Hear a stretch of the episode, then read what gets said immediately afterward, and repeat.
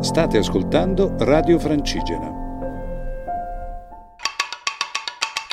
La grandiosità della natura in Nova Silva Filosofica, a cura di Tiziano Fratus. Benvenuti in questa nuova puntata di Nova Silva Filosofica. Chi vi parla è Tiziano Fratus. Questo incontro è dedicato questa volta ai paesaggi invernali. Mentre sto registrando queste poche parole, questi silenzi, fuori il paesaggio è completamente annacquato, sta piovendo da, già, già da due giorni e il paesaggio è completamente nascosto, le nebbie, l'acqua, il rumore continuo, costante, le grondaie, il tetto che cerca di acquisire e poi di sfogare, le acque che ovviamente seguono quello che è il loro destino. E quindi i paesaggi invernali sono dei paesaggi molto importanti, perché rappresentano forse il momento di maggiore concentrazione che un uomo o una donna si trovano ad affrontare nell'arco del proprio anno, mentre la primavera, con tutta la nuova energia, le nuove foglie, i nuovi colori, le fioriture, è in qualche modo una stagione che eh, ci riporta alla vita, ci catapulta dentro il sentimento, dentro anche un nuovo slancio amoroso, nuove attese, nuovi desideri. E l'estate in qualche modo rappresenta il compimento di questi, di questi nuovi bisogni, di questi nuovi piaceri. L'autunno poi in qualche modo ci riporta a una dimensione più lenta, più tranquilla, alla contemplazione, no? Andare nel bosco e vedere le bellissime coloriture delle foglie, del fogliame, le cortecce che anch'esse incominciano in qualche modo in realtà a mutare di poco, ma abbastanza sostanzialmente, le proprie coloriture. E poi abbiamo l'inverno, e l'inverno è ovviamente, soprattutto per chi è abituato anche a pensare a un inverno, davvero un'esperienza dell'inverno che è simile all'inverno glaciale, all'inverno boreale, quindi alle nevicate, al freddo, alle temperature sotto, vicino e sotto lo zero, e ovviamente a questa spoliazione universale degli alberi che in qualche modo ci ricordano che eh, il ciclo della vita Eh, si ripresenta e ogni anno ricomincia quasi da zero. E all'interno di questi paesaggi noi camminiamo, noi osserviamo, talvolta pensiamo e riflettiamo, meditiamo, e i paesaggi possono essere diversi. Il paesaggio nel quale io sono cresciuto da bambino era un paesaggio di pianura, quindi sguardo rivolto costantemente o al molto lontano, quindi i pioppi che si vedevano in lontananza, no? Queste torri che si spogliavano completamente, che diventavano appunto preda delle nebbie che risalivano e dalle rogge, dalla terra, nascondevano, cominciavano a mangiare tutto il paesaggio e poi lo nascondevano, fino alle nevicate, quindi invece al paesaggio completamente immobile, eh, ricoperto da questo manto, da questo colore unico, da questa tinta compatta glaciale che non solo ibernava il paesaggio, eh, cancellava il passaggio degli uomini che lavorano la terra, rinchiudendoli nelle loro case, dentro le loro cucine, nei loro, avvicinandoli ai fuochi, eh, in queste case che per me il ricordo di questi luoghi è spesso legato proprio anche a una visione delle case, che erano delle case di contadini, case di persone abituate a faticare tutta la vita per riuscire a, ad avere quello che serviva semplicemente per potersi alimentare, per potersi magari permettere di mandare i figli a scuola, come ancora oggi in qualche modo il contadino cerca di fare. Però forse al tempo, quando io appunto ero un bambino, quindi siamo negli anni ottanta del Novecento ovviamente, in, in quell'epoca c'era ancora della vera povertà, cosa che oggi forse in qualche maniera è stata un po' camuffata, o quantomeno sono tanti, contad- sono tanti di quei contadini che sono rimasti, eh, ne conosco, ne ho visti anche tanti mandare figli all'università, quindi eh, sono cambiate forse anche le prospettive proprio della società all'interno della quale in qualche maniera ci, ci muoviamo. Quei contadini, quelle case, quelle abitazioni, quegli interni, quei vetri sottili che d'inverno si ghiacciavano dal di fuori e si appannavano da dentro, ovviamente lasciavano trasparire per poco ogni tanto un'umanità comunque in grande difficoltà, come sono sempre state le persone di umili origini, come si diceva una volta, e dentro queste case è rimasta anche un po' la mia infanzia, insomma, insomma la mia visione ancora oggi è molto legata a, questo, a quella dimensione. In letteratura tutto questo si trasforma in opere che noi potremmo leggere e le quali in qualche modo ci portano verso un mondo che spesso è appunto un mondo assolutamente concreto, tutt'altro che poetico. E mm, mi vengono in mente i romanzi del Nord Europa. Adesso qui in mano ho alcune copie di testi di testi di romanzi di Iperborea, che come sapete questa meravigliosa, deliziosa casa editrice mm, con sede a Milano, che da diverso tempo, venticinque trenta anni, adesso non ricordo bene quanto, da quando loro sono effettivamente al servizio del mondo editoriale, hanno importato tantissimi autori dalla Scandinavia e poi da, anche da altri paesi del cosiddetto nord. Per esempio oh, qui ho l'Atlante leggendario delle strade d'Islanda, che è una, una raccolta di mitologie eh, raccontate molto bene da un professore e, e che raccontano spesso di paesaggi invernali. L'Islanda è, se vogliamo, il regno di queste storie, uno dei regni da noi più, più cari di queste storie. Gunnar Gunnarsson, un altro islandese che ha scritto questo bellissimo romanzo che si chiama Il pastore di Islanda, piuttosto che Jon Kalman Stefansson, che ha scritto molti romanzi, è uno degli autori nord europei oggi più tradotti e anche più amati, ma ce ne sarebbero ovviamente tantissimi altri. Oppure mi viene in mente un romanzo che ho riletto recentemente, che ho amato molto, di eh, Yasunari Kawabata, uno di quei due, tre grandi scrittori che il Giappone ha regalato la storia della letteratura quando ancora era un paese con delle radici molto evidenti e la modernità non era in qualche maniera ancora fiorita come invece è oggi eh, nel Giappone che noi possiamo andare a visitare e a incontrare. E uno dei suoi romanzi più famosi si intitola Il Paese delle Nevi, un romanzo non particolarmente lungo ma molto denso degli anni quaranta, in cui si racconta la storia degli, eh, di questo uomo sposato che eh, lascia la città e la moglie e si va a rintanare nei paesi delle nevi eh, dove ci sono delle geishe, tradizione ovviamente del paese del Sol Levante, e in particolar modo lui si incontra con Komako, che eh, incontrerà più volte ripetutamente in quegli anni. Lei in qualche modo si innamora di lui, o quantomeno si aspetta che forse lui a un certo punto possa salvarla da questa dimensione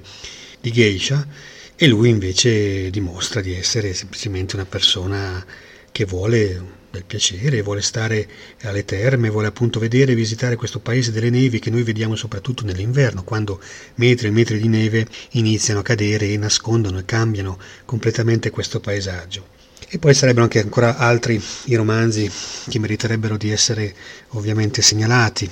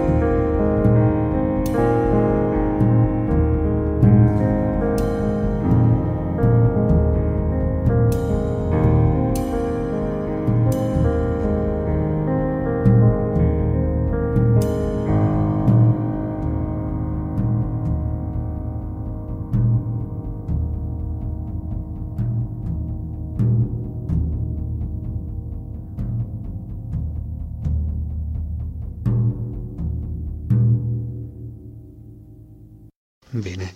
abbiamo appena ascoltato Solstizio, Solstice di Mike Nock e Lawrence Pike, che insieme hanno lavorato a due album. Questo album si intitolava Kindred e um, Mike Nock è uno dei miei pianisti jazz, se vogliamo, preferiti. Ha vissuto e vive tutt'oggi e lavora in Nuova Zelanda, che è la sua terra natale,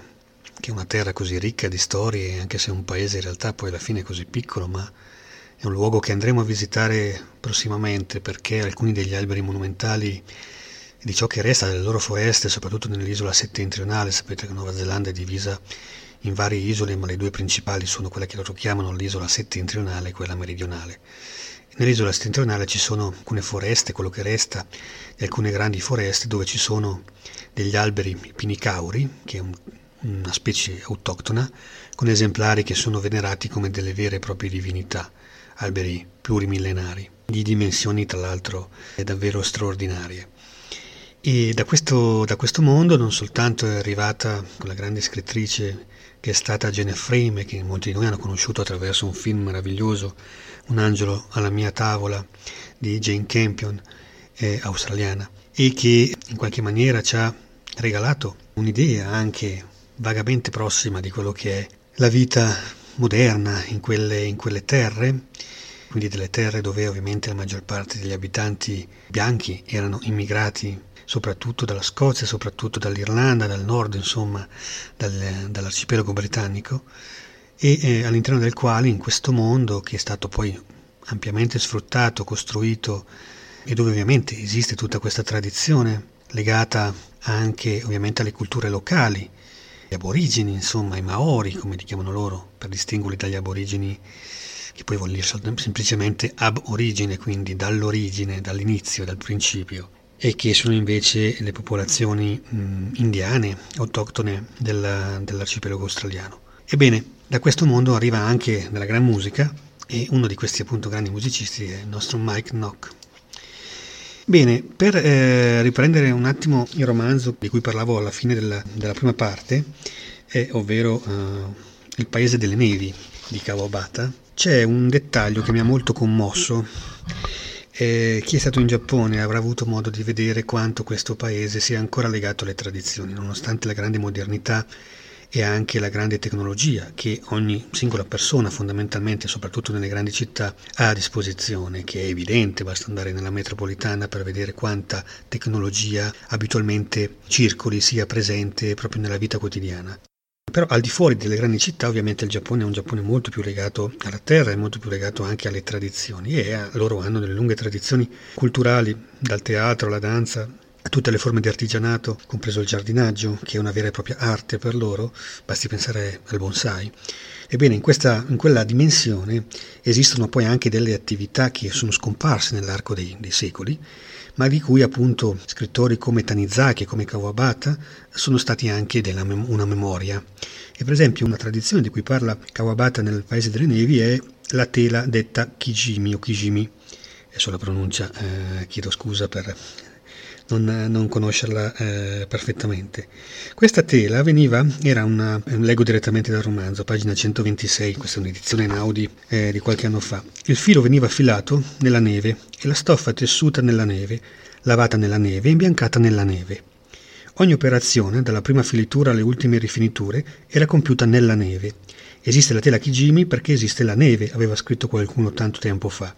La neve è la madre del Chijimi. Ovvero stiamo parlando di un tessuto che veniva realizzato dalle ragazze